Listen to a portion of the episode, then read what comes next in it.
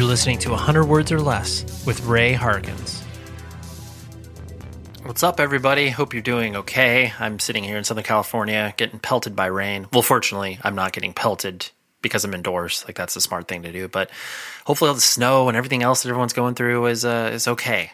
And let this let this hour long conversation with people involved in independent music, whether it's creating it, producing it, documenting it, whatever it is, it's all connected to the DIY, punk, hardcore, metal scene. That's what we care about here. So hopefully this this hour long conversation will be a respite for whatever you're going through. I know that this time it definitely is for me. I have a great guest this week. This is Mike Williams from Eyehategod. I love Eyehategod. I had to reckon with the band when, uh, and I, I, mean that in a positive way. When I worked at Century Media Records, uh, I was already aware of the band's name, um, and obviously a very, you know, sort of like provoking band name and uh, I just I, I, fell in love with them once I you know their their reputation preceded them. Then uh, you know I tell a little bit about that at the beginning of our interview, but uh, I just love this band, and they just had a new record come out on Century Media Records, ironically enough, because for a while there they weren't working with the label, but it just came out. It's called A History of Nomadic Behavior. It's really really good. We're gonna play a little clip of it before we uh, head into the interview, but go check it out on whatever platform you consume music. Uh, I personally pre ordered the vinyl. I'm excited to get it. But yeah, Mike is uh, a great dude. He's gone through a lot in his life and uh, is not soured by any of the negative experiences that he has had from being in jail and you know having drug problems and all of this stuff that he pours into his art and pours into his music. It's uh, it's really compelling stuff, um, especially from a person who has not been to jail like myself or has not had any drug abuse like myself. And so it's just uh, you know, it's a really honest portrayal of uh, you know what that's what that's like. And yeah, Mike and I get deep into it, and it was a, uh, a great conversation. So what you can do to help the show. I do get people that ask that question. It's like, hey, should I, you know, subscribe to your Patreon? No, don't even worry about that. It's not a big deal. Just one, support the advertisers that run this show because that is a positive way that this show is able to, you know, become valid in the eyes of the advertising community. Two, well, actually, let's let's do three.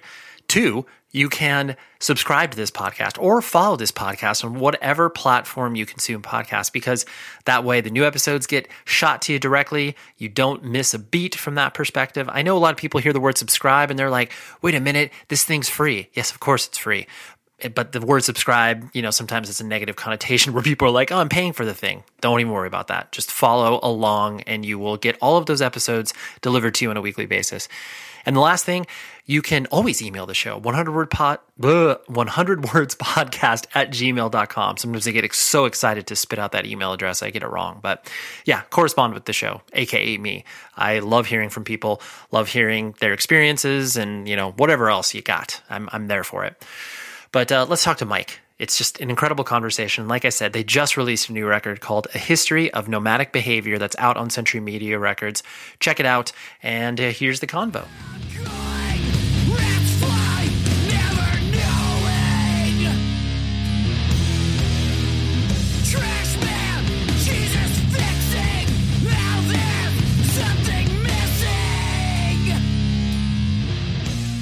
I've been I'm 40 years old. I've been you know aware of the band for uh, you know quite some time, but um, I, you know like I, am a punk and hardcore kid and kind of came through the you know scene that way, and um, it was interesting because I actually worked at Century Media Records for about 10 years in the 2000s, oh, and really? yeah, and it was uh, it, I Steve Joh was the one who hired me. Great guy. Ah. yeah. Old Steve Joh, man. Steve is a great guy, man. I, I uh, haven't talked to him since the the self titled album came out in like 2013. I have not talked to Steve Joh. Yeah, he's uh, yeah. yeah great great dude. But yeah, that so working at Century Media, that's where I, I really got tuned into you guys. Um, and you know, frankly, partially because so many people were, you know, you, the legend of Eyehategod loomed large within those walls, and I'm sure it's extremely funny for you because um, you know there's clearly a mythology uh, about yourself and the band that exists. You know, some true, some not true. Sure, um, yeah. Is it is it funny for you to hear like anecdotal stories about you know yourself that are not even remotely true or are partially true, and you're just like, where did that even come from? Yeah, it's funny, but um, and I guess it depends on what it is. You know, I mean, if it's something true. horrible that's not true, then that sucks that it's like going around. But uh, but yeah, it's mostly funny stuff. You know, it's uh, it's it's interesting to hear those stories. Right, and I, I'm sure too from the um I mean, I know working at the label, it was interesting where it was like, you know, we uh, we, we gave the band money for you know recording and whatever else they needed, and sometimes we weren't even sure if that money was going or if a record was going to come back. You know.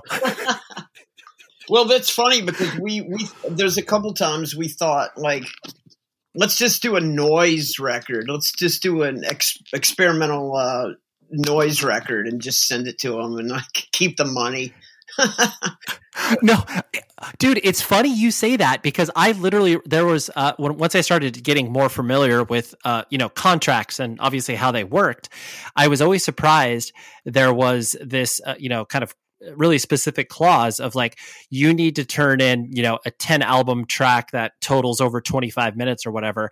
And i do remember you saying that. I remember that was a story where it was like oh yeah Eyehategod wanted to turn in like a, a one track you know 40 minute noise track. So like that's why we kind of include that in a recording contract. Oh really? Yeah well i mean yeah we have definitely thought about doing that before. So it's that's true that's we never actually did it, but we did think about it. I, I, I love that because I, I mean, there's nothing funnier. I mean, just from a pure comic standpoint of you know turning in a recording that is like you know borderline unlistenable, but like, hey, here's our record, guys. Yeah, I mean, you know, I guess there are specifications there that you know say they have to be songs and you know this many minutes or whatever. But yeah, I mean, we there it was considered there for a minute. Maybe we could get away with this and just keep the money.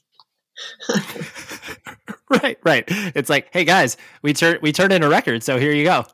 yeah, right. I mean, it's I'm sure someone's done it somewhere, but uh, I mean, but no, we wanted to make music. You know, we were we weren't super happy with that label at certain times, but we we uh, you know we got our stuff out and I mean, it, when Steve Joh was there, it was starting to become a better label. I think. Like now, it's it's cool. I wish Steve still worked there, but uh, I know he's got his uh, whatever why he doesn't. But um, yeah, back in the the late, I guess it was early '90s when we first signed. It was, I mean, they basically took advantage of us. I mean, you know, we were a young band. We we uh, they offered us, you know, to tour Europe, and we were like, sure, where do we sign? You know, we didn't, we couldn't afford a lawyer to look at the contracts or anything like that, you know, so it was basically that kind of deal, you know, and then here 30 years later, you know, but, um, right, right.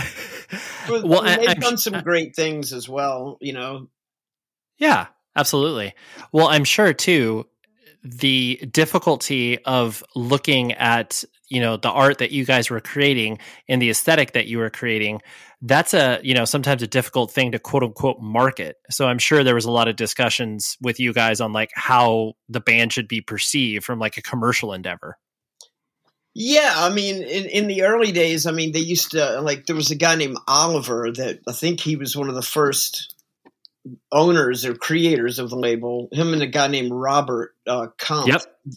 Yep. Those guys, uh, I don't know. You may have even heard heard of Robert, but uh, I think he was still around until he sold it or something. But um, yeah, they used to give us advice and like these things we should do, you know, and we we're just like, "Fuck you." We're you know we're I mean, being on a label is it's there's a lot that goes with it. You know, I mean, we want to put out records, but we don't want to change our artistic views at all. You know, we always make sure we put in the contracts that we have total control of the artwork and all that. But Century Media, there was an album that came out in like 2000 where they put a back cover on an album called Confederacy of Ruined Lives. They put something on the back cover that we had no idea what it was, and that was kind of annoying, you know. But uh, and we did ask for total control on that, but you know, so we we've had our issues with them.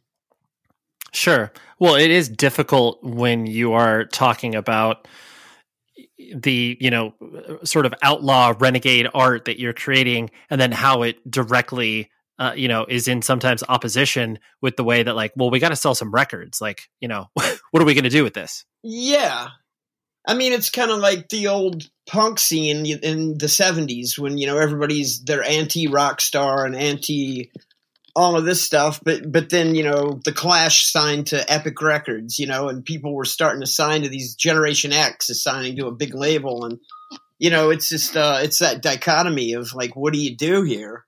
You want to spread your art the way you want. You want a lot of people to see your art and your music, but how do you go about that? You know, so we've kind of always been at war with labels and things like that. I'm not a big fan of labels, but they are helpful, especially you know bigger ones that can distribute your stuff.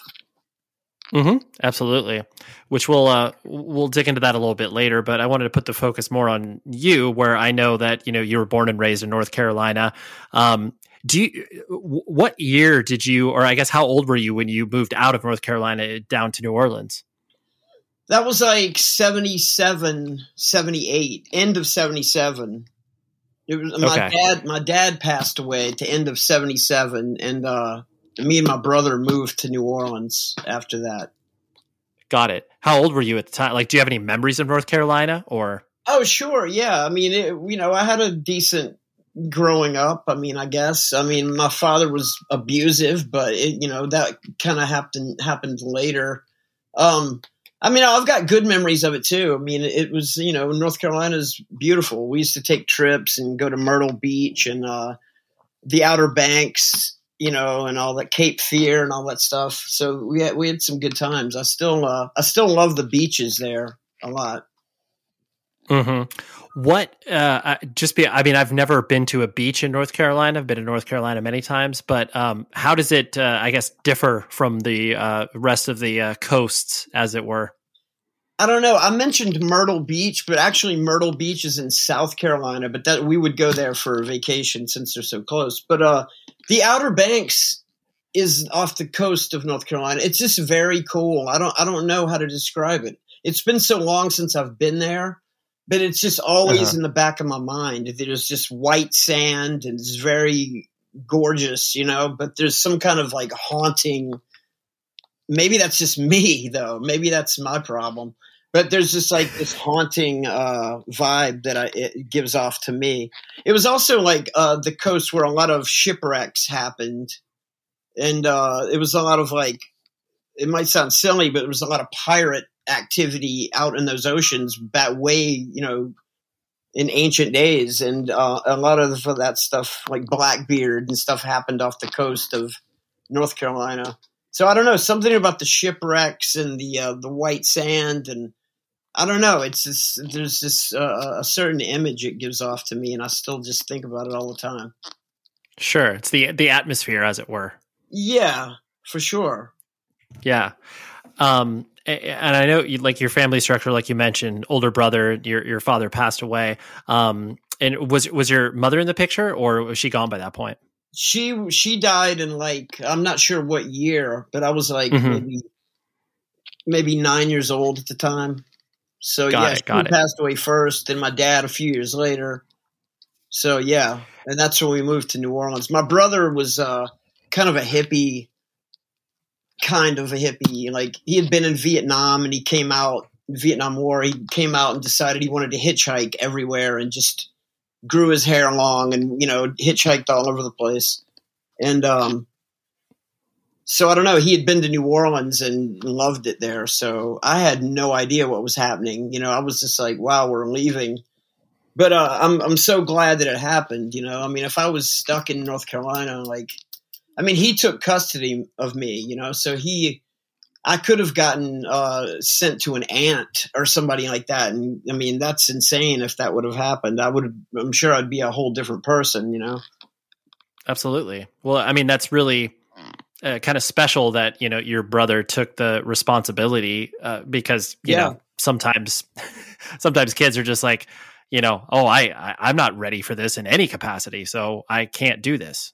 Yeah, I mean, he was, uh, you know, he's a lot older than me, but um, he's like 20 years older than me. So uh, I don't know if he w- wanted to like 100% at first, you know, but it's sure. really cool of him that he did that, you know, and actually put the effort into it to take care of me, and because he didn't want me to go to some other relative, you know, so.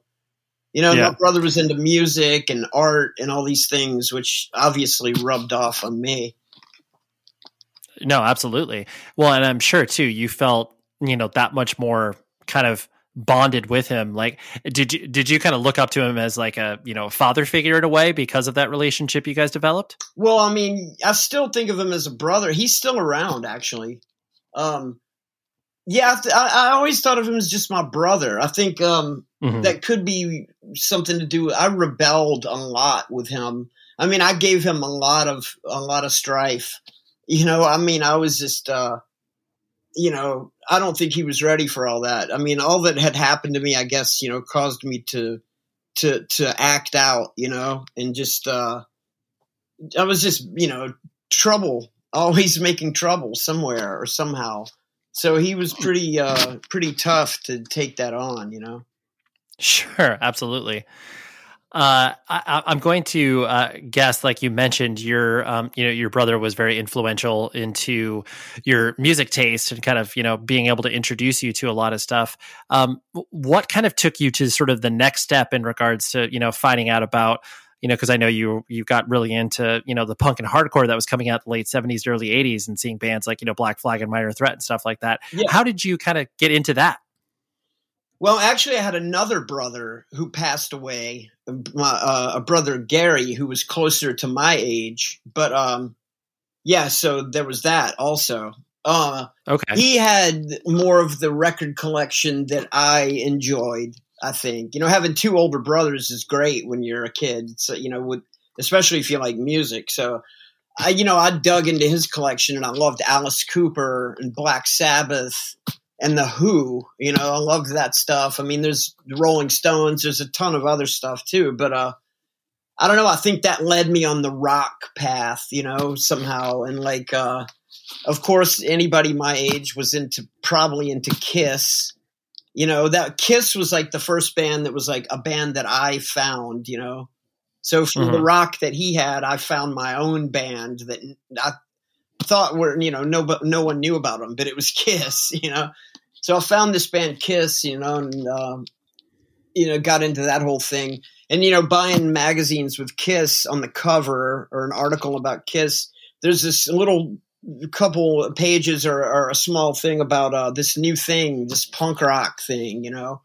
So I thought this looks very interesting as well. It's something extreme, you know, going along with the rock thing and that. So I got into you know Sex Pistols and and the Damned and the Clash and Generation X. I guess I mentioned earlier, Devo, like all these you know all, all these things, and it just appealed to me in in the best way.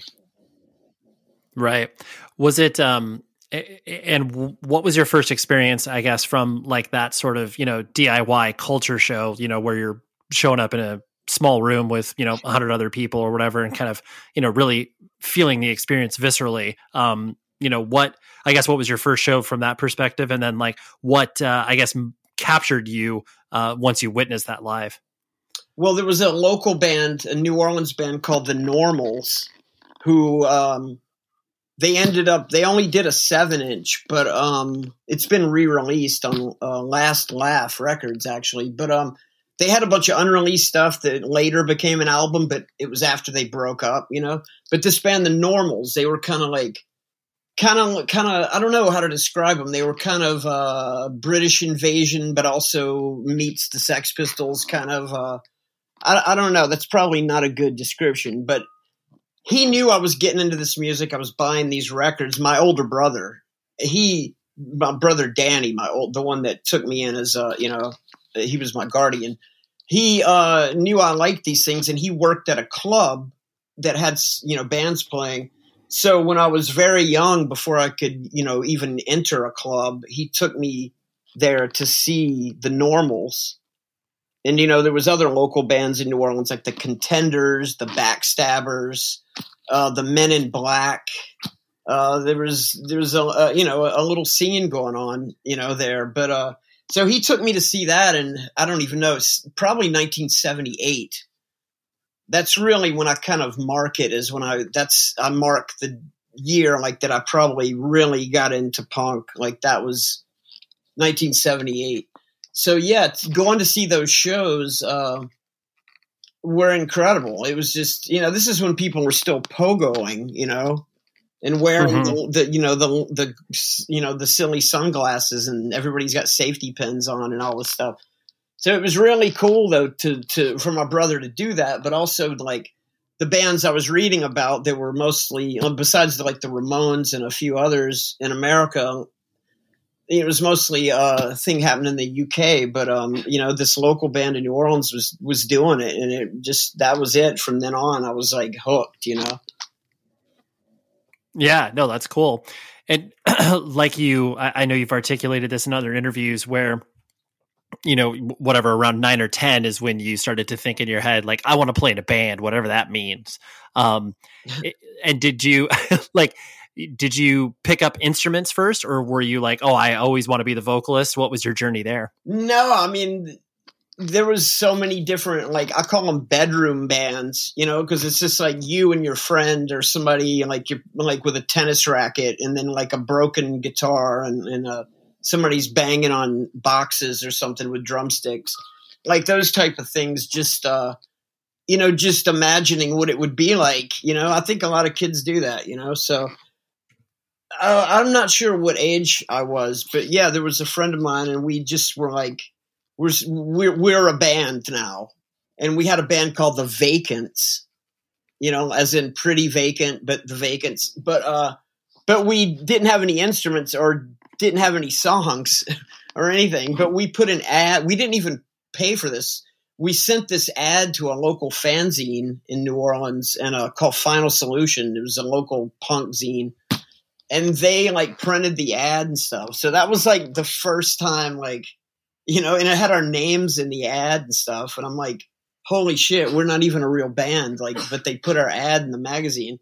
So that was interesting. But that was like the first time I had you know any idea like man this could ease could be easily done you know we can we can it's all do it yourself anyway we can we just need some guitars and drums and things but uh i didn't end up doing anything with him as far as musically but um not long after that i met some guys at school into punk and i started a band called teenage waste and that was my very first band and did you sing for that? Oh yeah, yeah, I sang for it. Oh right, your other thing. Uh, yeah, I wanted to play guitar at first. Um, you know, I, I, still play a little guitar, just power chord stuff. But uh, and um, I took drum lessons at one point. I wanted to be a drummer. You know, um, things like that. You know, but it, no, nothing panned out, and I finally was like, well, the easiest thing to do would be the singer. And actually, that's right. that's job in the band. You know, anyway, so I'm the singer. Right. You know, just right. You know, tell everybody I'm the singer. And so that was right. that. You don't, I was the singer. You have to load any. Yeah, you don't got any. You don't have to load any equipment. You're good. Yeah, I never load equipment ever. I don't. That's that's perfect. Yeah. Well, you fit right into the lead singer mold. Totally, man. I I do. um, but yeah, Teenage Waste. I mean, we actually did a lot of gigs for. You know, I was like 15 years old, you're probably running out of things to wear, right? Like whether it's, you know, you maybe just don't do laundry very much or you're kind of sick of the same old stuff that you're wearing day in and day out. How about get some new band merch? Because I know myself, I love getting a new t shirt in the mail or a new hoodie or a new scarf, whatever it is. You can go to rockabilia.com. You knew it was coming, but I love Rockabilia. Use this code PC100 words. That gets you 15% off your order immediately use that code and it shows support to this show. So PC 100 words.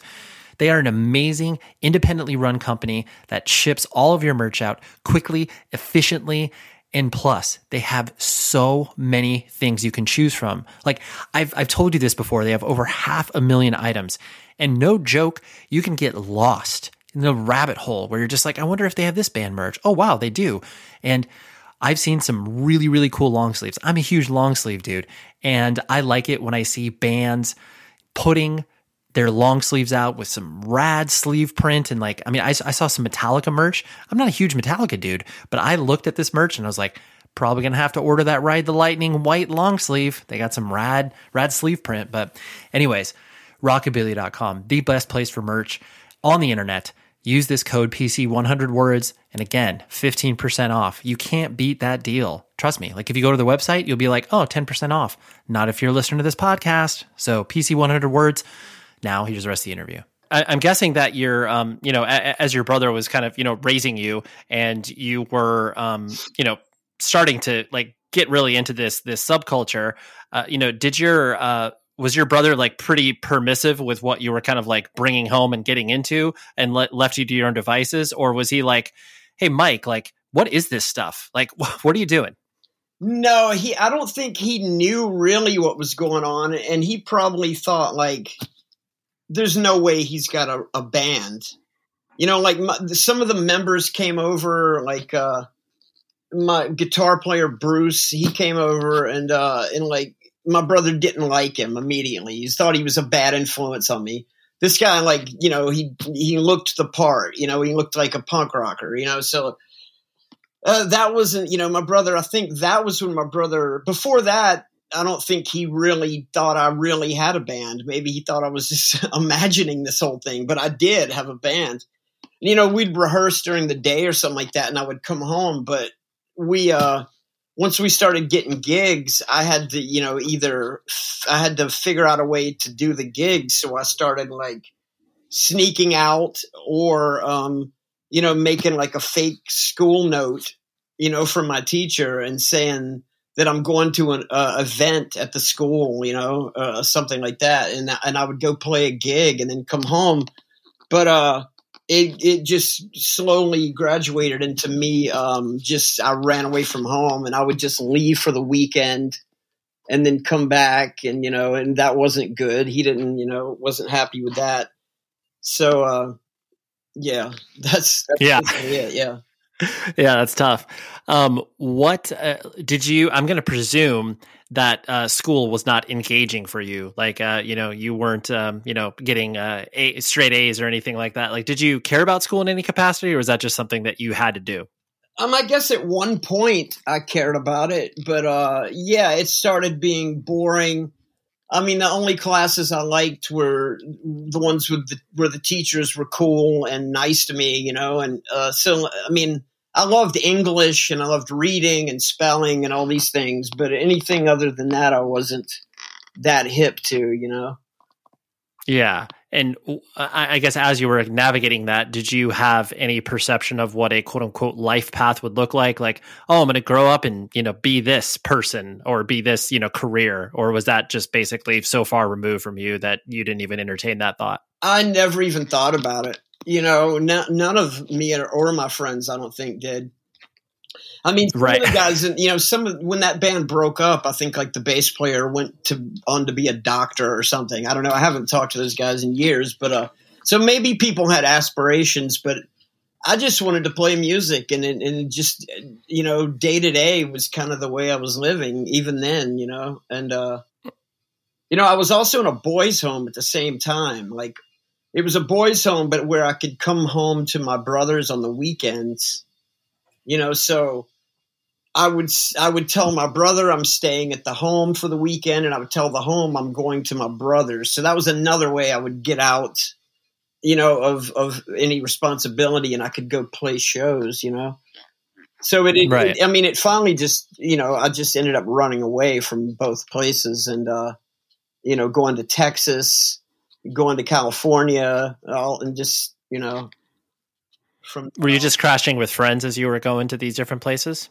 Yeah, just people I knew, or I mean, there was times when I slept under a building or something. You know, just different things. You know, anywhere I could, but mostly friends. You know. Yeah, yeah, and um, you know, c- because you were kind of like living this, you know, very uh, nomadic lifestyle, and I know, you know, you were introduced to, you know, drugs and alcohol and stuff at a very, you know, early age as well. Um, I, I guess, you know, was that a product of the surroundings that you were with? You know, where it's like, well, everyone else is partying, so like, why would I not party? Um, you know, no. I guess how did that? Yeah, no, not at all. And it I okay. wasn't it wasn't an early age, really. I I didn't okay. get into. I didn't even drink beer or anything until maybe I was like seventeen. You know, it, I mean, um, it, I smoked pot later than that. You know, like that was. I mean, I was, you know, I admired the the DC scene and Minor Threat and all that, but I, you know, we were not going to say we were straight edge or anything. I mean, we would say it jokingly, but we weren't. uh I mean, you would somebody would put an X on their hand, and you know, it was it was kind of a silly thing because we knew we weren't from that city, so we're not gonna you know steal this thing. But uh, but so we kind of nobody, none of my friends really were into anything until I got a little bit older, and you know we started like you know having a beer here and there to show. It, it wasn't peer pressure or anything. It was just like, you know, I'm 17. I'm gonna start you know having drinking beer. You know, maybe 16 was probably 16 is probably more like it, but uh, Okay. Start having a beer here and there, you know, and and, and I liked it, you know, I enjoyed it. Uh, the, like maybe the escapism of it, I don't know. I don't know what made me like it. But then, you know, from sure. there, you know, later I, you know, started smoking weed and and then it goes from there. Right, right. Yeah. And then yeah, once stuff becomes more available, it's like, well, yeah, why would I not try that? Well, I mean, it's like it's not really yeah, available, but more like, you know, like what's next? What's it's just like with music it's like what's the next extreme? You know like what can i get into now that's going to be exciting? I guess i get bored very easily you know and uh so we're just always looking for the next thrill the next kick as they sure. say. Uh, as, yeah. but um you know that was that was the thing you know? Yeah and uh, so you know as you were kind of bouncing around and you know like you said you were really pursuing you know playing music i know um kind of one of your for lack of a better term like more serious bands like suffocation of faith was that more of a like hey we gigged around a decent amount and like we toured a little bit? Or um was Eyehategod kind of more your first quote unquote official band where you're putting out records and stuff like that? Well it was suffocation by filth was the name of the band. oh sorry my fault there we go yeah, that's very important. It is. I, I agree. You gotta you gotta make sure the the band's name is appropriate. Well, I mean, Teenage Waste was my first important band because you know, I mean, I was fifteen and sixteen years old in that band, and uh, we were probably together about a year. I mean, we had uh, we played a lot of local gigs in New Orleans. We never recorded, but we planned to. I wished we had recorded with Teenage Waste, but uh, um, we, we even had a residency, if you want to call it that. We used to play twice a week at this dive bar called the Rose Tattoo, which was on Tchoupitoulas Street in New Orleans. Uh, and um, we there was a local band called the Sluts, who were like my favorite local band. Uh, and uh, you know, I got to know those guys from shows and stuff. And and uh, they asked, they saw us play, saw me play, and they said, "Do you want to?" Play with us every Tuesday and Friday. And we said, of course, you know, so that was it right there. So, I mean, that to me was important, you know, that that band went on for at least a year and we, we played all those shows. But Suffocation, right. Suffocation by Filth was more like 84. There was a little time I went with no band at all, you know, just trying to decide what I wanted to do next you know, music was changing so fast and things were getting boring fast, you know. Um, I mean, the excitement of punk rock was so high. The energy, it was such a, a, a buzz, you know, getting into that stuff in the beginning. It just kind of, there, you just needed that constantly. It kind of goes with the drugs, I guess. But, uh, I mean, later on.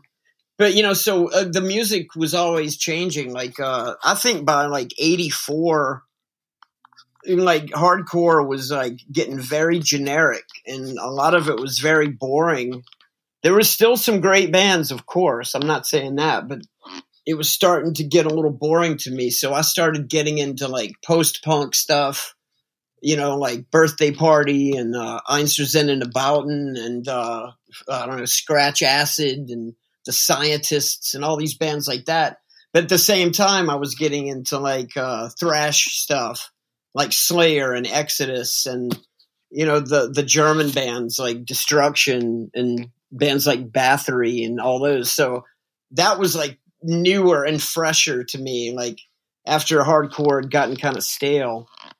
So, but I, I, mean, I still love all the hardcore bands, hardcore bands, you know, but, uh, it's just going to the next thing that was like exciting. Sure. Yeah. Yeah. Well, it, you're, you're looking for, uh, you know, trying to do something quote unquote new. So I can understand where you're like, okay, I like all these bands that don't sound alike, but maybe if we try to combine all them, what would that sound like? I mean, th- yeah, I mean, that's kind of an idea, but, uh, yeah, I was just saying how like from hardcore going into newer stuff, and then it just became you know everything. Just listening to everything reggae, you know. I mean, you know, hip hop or rap as it was called then was was something that you know we liked. Um, it, just there's a lot of different things going on. But uh, so after suffocation by filth, I mean, we did we did a decent bit of shows too, but not as many as I wanted. You know, I wish we had played more. Um, but I don't know. There was issues with that band that kind of fell apart.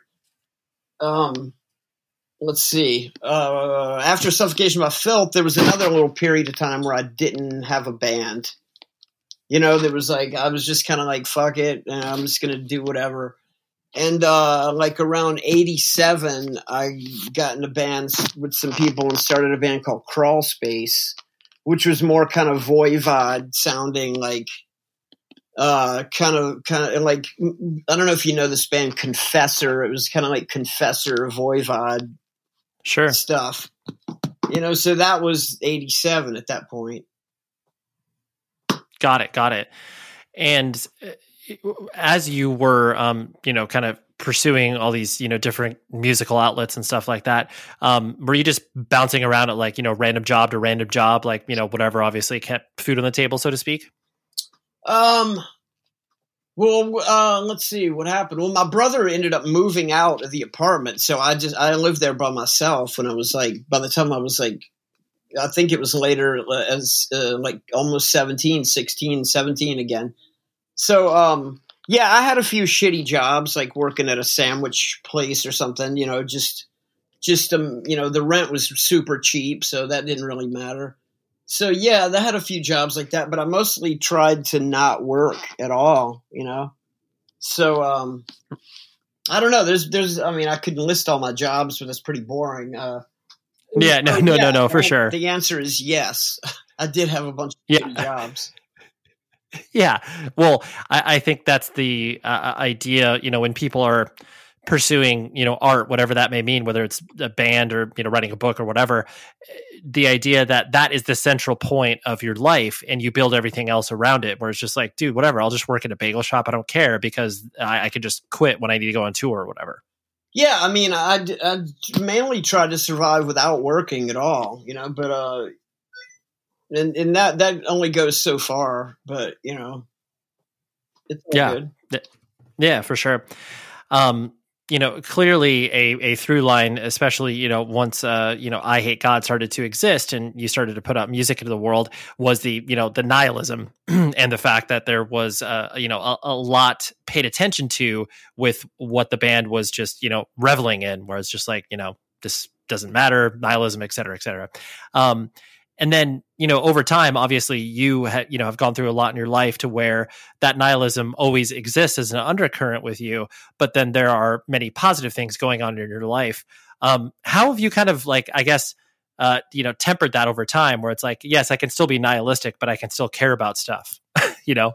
I don't know. I mean it was never a, a choice to be nihilistic. I've never like you know went out of my way to be like that or anything. It was just a natural progression of my life. You know, I mean, there's things I believe in and things I don't believe in. So I mean, I just always you know kept to those ideals, I guess, and just I just pretty much hated society. Is is you know, I mean, a lot of people do, but I don't know. That was a, a mainstay in my life. I just I don't know. Um, what was your question again?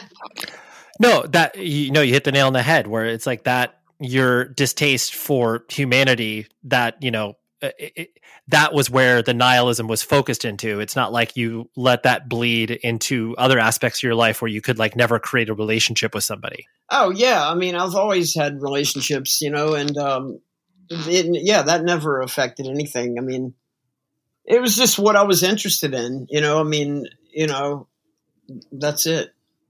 Yeah, for sure. Um, so you know when Eyehategod started to become for lack of a better term like more serious where you know uh, you signed with century media you guys started to you know tour and everything like that how did you kind of react to the business implications of the band? You know it's like oh once we got paid $500 for a show like you know wow that's crazy. Um, did you like the business aspect of it? Was it just kind of a necessary evil? You know how did you kind of navigate that well, I, I always say that um, music business is an oxymoron because uh, I don't know. It's just business and music don't go together at all. You know, but we we didn't take Eyehategod seriously till we had. I mean, I don't even know if we still do, but we, uh, you know, we all had other bands at the time. We when I, Eyehategod, the idea for Eyehategod started in 1986 when me and Jimmy Jimmy was playing drums in a local New Orleans band called Shell Shock, who were they were a hardcore punk band, but they kind of fell into that thing that a lot of bands did. They started a little got a little more metal, you know.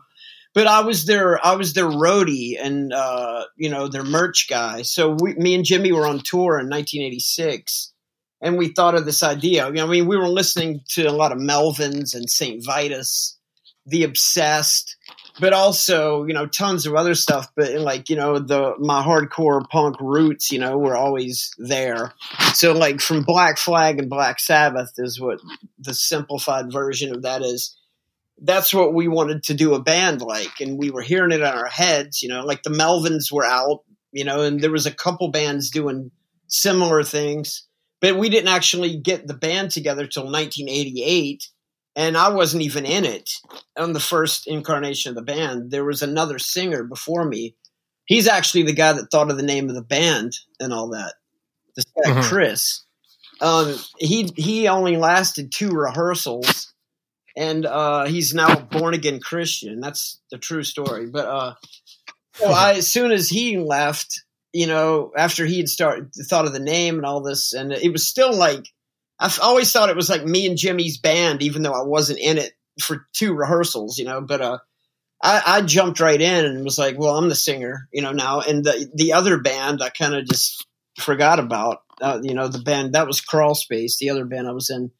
I kind of just like got bored with doing that stuff, like kind of thrashy metal stuff. It was pretty boring at that time. So uh, yeah, Eyehategods just seemed like an exciting prospect, you know, and we just wanted to play really slow and and extreme and aggressive and uh, and you know just cause trouble, and that's basically what we did. Right. Yeah, that was the that was the mantra of the band moving forward. Pretty much, yeah. I mean, it, it was exciting. You know, it was it was something fun to do just sure i mean you know you're opening for like these thrash metal bands uh, and you're doing this really, I mean, it, back then, I mean, we couldn't really play our instruments. Uh, we didn't write great songs at all. I mean, a lot of those old songs in the first album were just parts put together. Like we didn't know how to structure anything. So we would just go up and it was almost like, uh, I don't know, it was like an experimental act almost.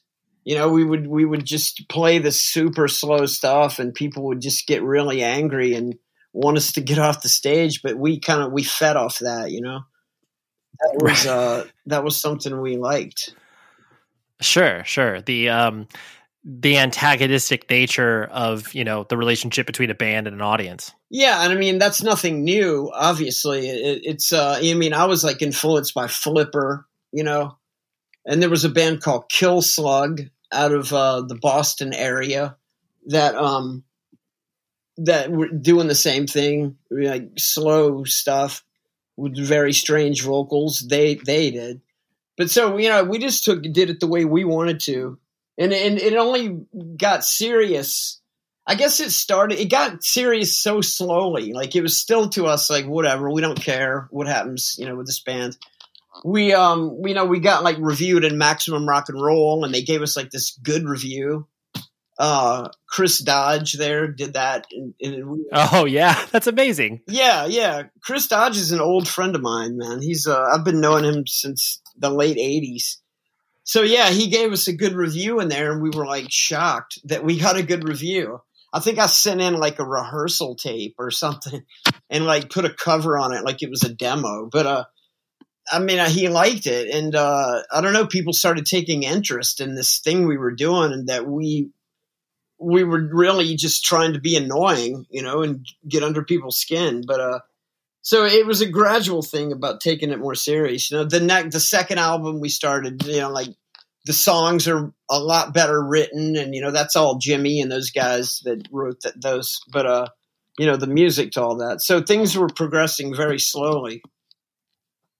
Right. Yeah. It wasn't like the, you know, upon, uh, you know, the release of the second LP that it was all of a sudden like, oh my gosh, we're world famous. Like clearly that wasn't the case. So I get no, that. I mean, and we never, we never had those aspirations anyway. We didn't, we weren't trying to be rock stars at all. And we weren't trying, we didn't think we could get rich off of this or, you know, we didn't, we just wanted to do what we wanted to do. And that's all there is to it, you know? Yeah, absolutely. Um, and, and, kind of on that same tip, uh, once you started to get out there and tour and experience, you know, life in the van, uh, did you immediately take to it? Was it difficult for you? I mean, I know you lived a nomadic lifestyle before, so you were kind of used to it. But uh, you know, what was touring uh, exciting for you when you first started to do it? Oh, of course, of course, it was. It was a whole new world. I mean, the first tour we ever did was to Europe. You know, in like late, I think it was late 92 or something like that. And, uh, yeah, it was amazing. I mean, you know, it was something insane to us. We, you know, that's back, you know, before the internet, before, even before the euro, you know, I mean, there was still, you had like 10 different kinds of money in your pocket at all times from all these different countries. And, it was uh it was it was strange and fun and I was always up for a challenge you know so and we wanted to take it serious as far as playing live you know. We, there's always that looming demon over your head of the the record labels and the music business but uh you know we were um we just wanted to play live so yeah it was totally great. Yeah. And as you you know started to tour more um, did your relationship with touring change? Because i know that some people you know when you're spending eight months out on the road uh, that that can get a little you know grating on a person after a while. Or did you you know just kind of view it as the day-to-day adventure that you were kind of living in? No it never gets old to me. And uh, we love to tour. I mean it's uh i'm sorry uh, I'm just looking at it. I just got a text. But anyway, um, we love the tour. Um, we, I mean, in, from we just toured from 2017 to 2020. I mean, so yep. that just happened. I mean, you know, we. Well, I mean, the most we had off in that whole time was like three weeks. You know, maybe three weeks here and then another week somewhere else. But um, yeah, I mean, no, touring has always been fun, and you, you, it's the unpredictability of the whole thing. You don't know what's going to happen, but uh, you know, you, it's it's just great. I mean, I don't know how to describe yeah. it. Yeah. no, no, for sure. Yeah, yeah, yeah. There there are people where it's like you settle into the routines of tour and obviously even though it's you know a lot of sitting around it's still exciting so no i totally get where you're coming I from i mean yeah there's a lot of boring aspects of it for sure but um you just you know as you go on you learn what to do with your time and how to you know meter out your day and all that stuff. And then the best part is the hour and a half you're on stage, you know, later on. So it's yeah. definitely uh, still exciting to us. It's still fun. We we always said if it's not fun, then we're not going to do it. So, but we're still doing it all these years later because it's still fun. Sure, absolutely. The um, this may be a really odd observation, but um, your guys's you know merch and you know the aesthetic that you create uh, in regards to that kind of you know reminds me of bands especially kind of in the early 90s you know bands like cradle of filth and cannibal corpse where it's like you know they have shirts like you know jesus is a cunt and then you know cannibal corpse has like you know butchered at birth or whatever and I, I, mean, I just and then you know, I mean, the the sort of imagery that you guys use on shirts is definitely provocative from that perspective, and I think that like as a kid, as you're starting to navigate, you know, independent music, whatever that may mean, and you start to see these shirts and images, you're just like, what the hell is that? Um, is that just like is that fun to you know kind of hear that feedback from people being like oh i'm never freaking get that Eyehategod shirt or whatever like or is that even part of your consideration as you're pulling that stuff together? Um i think those bands are silly the ones you mentioned though but um yeah i mean the only the, the, the only shirt i think we ever made that was even like uh transgressive like that was the kill your boss shirt and then that's not even that bad the record label made a shirt that we had nothing to do with back in the 90s uh, and we people still think that we made the shirt. It had a, some some conversation on the back about rape or something. That was not our shirt. And it's unfortunate though that we i have to explain this all the time you know? But, uh, sure yeah, that was really stupid. I don't, I don't, know what they were. We didn't make that shirt. You know, we show up in Europe and they've got merch for us. It's another shitty thing about a record label, you know. And uh, but I'm trying to think what other shirts that we made personally that were offensive or anything. But kill your yeah, no. is the I don't know. Uh, no, that's honestly that's a really good point, and I, I'm glad you articulated that because it is. um you know, because I'm sure that uh, you know, Century Media or whatever other people that were like we're doing merch for you guys. there probably was that point where it's like, okay, you know, this band's trying to press buttons, yeah, and you know, create a reaction. So why not we lean into that and do a really crazy shirt design? So yeah, I, I get that. Yeah, I mean, I guess that's what happened, you know. Um, yeah, yeah, absolutely. Yeah, like one of the things they put on the shirt was like, I guess we had sent them like something, I don't know, like in the mail, like it was a flyer from like a local New Orleans gig from some other band. You know how you, you mail letters, you stuff all these things in there. So that flyer just happened to be in there, and they took this band's flyer and like put it on our shirt.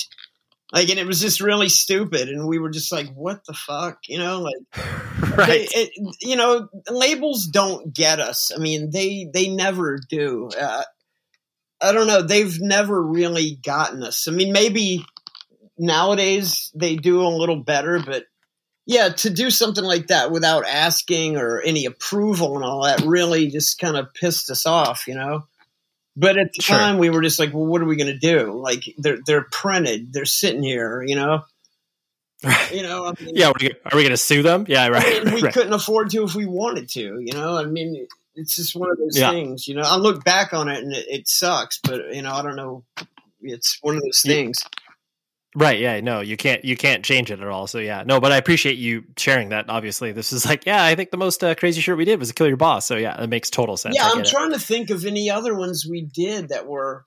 I mean, we always like to be really artistic with our shirts. Like you can you could tell that that shirt I'm talking about was something they made because it wasn't our style I mean, they were trying to do it in like my art style. Like I, I did all the early album covers, you know, and um, I don't know, they were trying to do that, but it just didn't. It didn't make any sense. But um, yeah, I don't. I don't think there was any other shirts like purposely. I mean, there's a shirt we have with a guy jumping off a building. I mean, if that's right. I mean, the imagery right. by a noose. I mean, Mm. That that to me is not offensive. I don't know. It's part of life. You know those things. Yeah. No, I I I agree. Yeah. Um, yeah, and I definitely did not mean to draw a straight line between Cradle of Filth and Eyehategod because clearly two different bands on very different levels. yeah, I, um, I don't know. I mean, good for them, whatever they're doing, you know, and selling right. whatever. But you know, just uh, yeah, this wasn't what you were going for. We actually um, we actually played with Cradle of Filth at uh, in France at this festival called Hellfest, and uh, Hellfest, right, right, right, right. Seeing uh, that singer, they played at like three in the afternoon too. So seeing the singer walk out of his there was like tents for dressing rooms. He walked out of his dressing room and uh, he's got the whole makeup and the whole. He's got like a trench coat and it's like it looks like something like from Hellraiser or something. But uh, right. He, but he's walking out and it's it's like bright daylight outside. It was pretty funny though. Sure. Yeah. You're like, one of these things does not look like the other. It, it is, I mean, we got a kick out of that, but I don't know. Yeah. Yeah.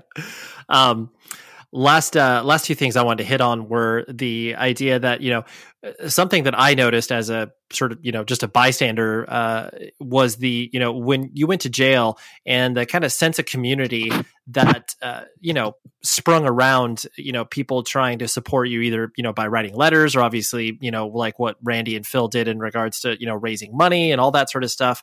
Um, you know, I know community is spoken a lot about in regards to you know punk and hardcore and metal and all these subcultures. Um, I guess did you kind of truly feel that reflected uh, on you, or was it just kind of like the close group of friends that you made through this that really, um, you know, uh, I guess showed it showed itself? No, um, I uh, I totally appreciate all. What you're talking about when I went to jail in like 2006. Yep. Uh, Randy and Phil had well, Phil had a little bit to do with it, but Randy had nothing to do with that at the time. Okay. Okay. Uh, Randy sang um, sang for "Eyehategod" when I was in the hospital, but that was you know like ten years many years later. But uh, yep. when I was in the hospital, I got a lot of letters in jail. Actually, I mean that was not my first time in jail. I guess you probably thought that, but uh, it, you know, I mean that was jail is whatever. You know, it, it is what it is. But um, I was in the hospital, you know, in uh, 2000 16 and ended up getting a, a liver transplant.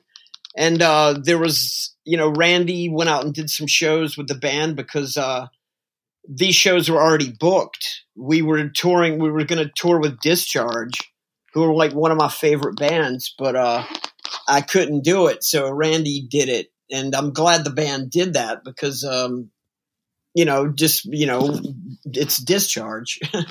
but uh, right, like, yeah, we got to do like it. Raising money or anything for me, they were just doing that for the you know the band itself. But um, there was a lot of people that supported me when I was in the hospital, and uh, you know, you know, we had some it, my wife had these donations and things set up, you know, so I didn't have anything right. to do with it. I didn't even really want to publicize the fact that I was even in there, you know, it was like, why, what's the point? But anyway, so yeah, that was overwhelming as far as the fans go and the people. And I, I was really thankful. You know, that actually kept me going while I was in the hospital was, you know, people writing and you know, uh, wishing me well or, you know, all this stuff. It was a, a positive thing in my life at that time. Oh, that's great. No, it's awesome because, you know, sometimes you can feel like that might be lip service that's that's paid to you know it's like oh the community of metalheads or community of hardcore kids and you know when you see it in real life that's when it's like oh that's meaningful yeah i mean it was you know people of all kinds and all that like all types of music you know Yep, absolutely, for sure. I mean, we don't. Um, I hate God does not consider ourselves a metal band at all. I, I don't. No, you know, I don't. We've. I mean, we obviously get lumped in that category for some reason, but I mean, we have people of all types that come see us. You know, it's we have all the weirdos and outcasts that you know get kicked out of other shows at our shows. So, right, yeah, no, totally. Um, and kind of not too dissimilar to what I was bringing up at the very, very beginning in regards to, I'm sure it's funny for you to, you know, hear stories about, you know, the band and yourself that, you know, either are or not true. But uh, I'm sure that many people come to, you know, either uh, your shows or meeting you and obviously have a preconceived notion about who you are. Um, is it one of those things that, um, you know, you find it, uh, interesting that uh, people have built this, you know, for lack of a better term, like mystique about you that it's like, oh yeah, like Mike from Eyehategod, like he's nice, but he's kind of crazy and like whatever they're putting into their own heads. um, you know, is it funny for you to kind of have that, uh, for lack of a better term, like reputation or celebrity? I mean, it's cool and all, but I really don't know what people think about me. I mean, I mean, only when they write me on uh, social media and say "fuck you," we hate you. You know that sure. that's one thing. But no, I mean, I don't right. know what this if there's any mystique or anything like that. I haven't. I don't know. I mean, I'm sure people have their make. People don't. They, they don't dig deep enough to find out the real facts. You know, they kind of just go on the surface of things and just, you know, they don't. uh they just assume things, and I think that's kind of silly. I mean, it's uh, there's so much to this band and there's so much to my life and, and history and all these things. Uh, I mean, yeah, there's crazy stuff that's happened, and then there's you know, I mean, we're actually kind of positive, fun people. You know, I mean, the the band is is the catharsis for us. You know, to get on stage and play this dirty, filthy, nasty, you know, feedback laden music, and uh, you know, the, the artwork and the lyrics and all those things are the lyrics are just about reality and you know that things that are real that people don't want to face. But but you know, underneath all that, we're we're decent people, and uh, people should seek that out and find out more before they, you know, start saying stuff. Right, right. Well, I, I guess on that same note, what would be um, something uh, that I guess would either um, you know surprise people about you, where it's just like, oh, you know what Mike's really into, um, you know, like collecting Beanie Babies or something like. that's an extreme example, but you know, what what's something that you could think uh, of to uh, you know surprise a person that uh, they may not know about you? I don't know. I think pretty much people know that I like a lot of different things, and I'm open minded about everything. I mean, it's no secret that I'm an ABBA fan, but I don't know. Sure.